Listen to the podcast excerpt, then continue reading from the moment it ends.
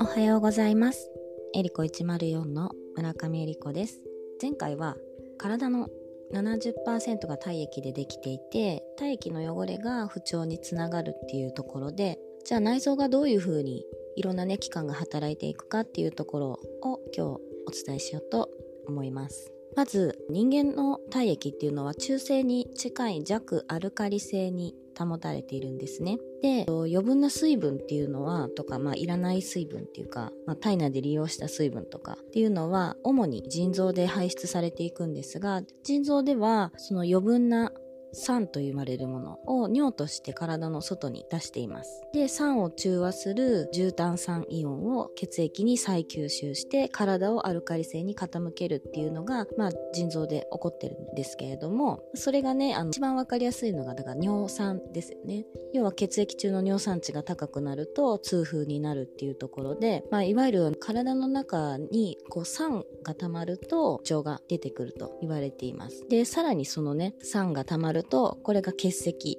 となってきます。で、こういう酸とか結石と言われるものは、まあ、主に腎臓で排出されます。まあ、肺とかね、肝臓、胆の腸もあるんですけど、メインが腎臓で、でこれを第一の解毒器官と言います。で、これが腎臓できちんと解毒ができなくなると、それが今度皮膚の方の汗腺に出てくるんですね。で、このメカニズムがすごく面白いんですけれども、腎臓でデトックスができないと、次皮膚の汗腺、まあ、汗となって出たり、あと結石となったり出てくるんですね。また、これが肝臓とか腸だったらどうかっていう話もするんですが、その腎臓で尿としてきちんと解毒がドレナージュできないと、皮膚の方で解毒しようとするんですが、でも、あの、大地の解毒器官がメインで、皮膚、その次は汗からね、こう出そうとするんですが、それにもやっぱ限界がある。で、それが不調となって出てくるのが、皮膚で言うと乾燥肌の人は結構腎臓由来の可能性が多くて、皮脂欠乏性の湿疹だったりとか、まあ、汗腺とか魚鱗腺とかっていうものは、実は皮膚の、まあ、病気ですけれども、その前の腎臓が機能が落ちてるっていう可能性があるので、ジェモセラピーでは、まあ、皮膚にね、対するあのジェモももちろんあるんですけど、その一個手前のね、腎臓も一緒にケアをしていくっていう、こういうのがジェモセラピーのケアに体質改善ってつながってくるとこなんですけれども、そこまで見てね、改善をさせていきます。で、腎臓ってね、の働きっていうのは、まあ今言ったみたいに老廃物をこう排出する。あとは血液の調整と、あと血液を作る。あと体内の中のイオンバランスを整える。あと骨を形成するっていうような働きも持ってます。で、ちなみに体を酸性に傾けるような食品と言われているのがお肉ですね。とか、まあ、お魚もそうですけど、あと卵とか砂糖とか、あと、まあ、穀類もそうだったり、あとチーズ。まあ、いわゆる高タンパク、高脂肪に偏りがちな、まあ、いわゆる欧米化した食生活っていうのが体を酸性に傾けやすい。なのでそういうものをあまり取らないで逆にアルカリ性食品と言われるのが野菜、果物、海藻、きのこ、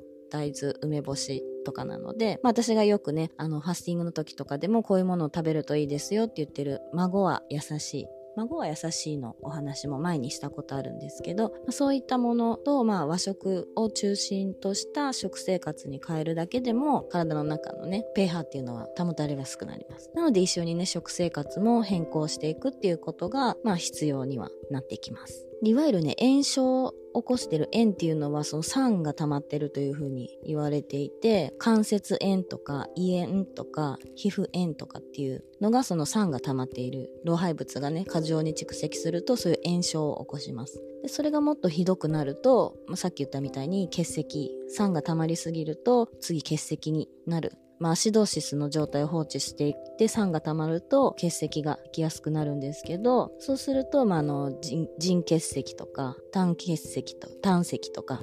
唾石症とかあとは皮膚で言ったら本当さっき言ったみたいに乾いカサカサの皮膚の症状ですね。汗腺とか魚鱗腺とか。っていうところにつながってくる。でこれがすごい面白くってだからまあ皮膚の症状だけを見て皮膚をねその表面だけを良くしようとするんじゃなくてそのもう一個手前のところを見てそこも一緒にこうドレナージュしたり老廃物を出して内臓がちゃんと働くように機能アップさせるっていうことで、えー、皮膚の状態も変わってくるっていうのがは面白いですね。ということで今日は酸とか血石、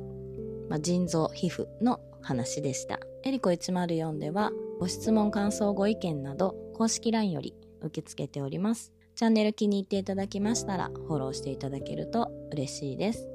今日もありがとうございます。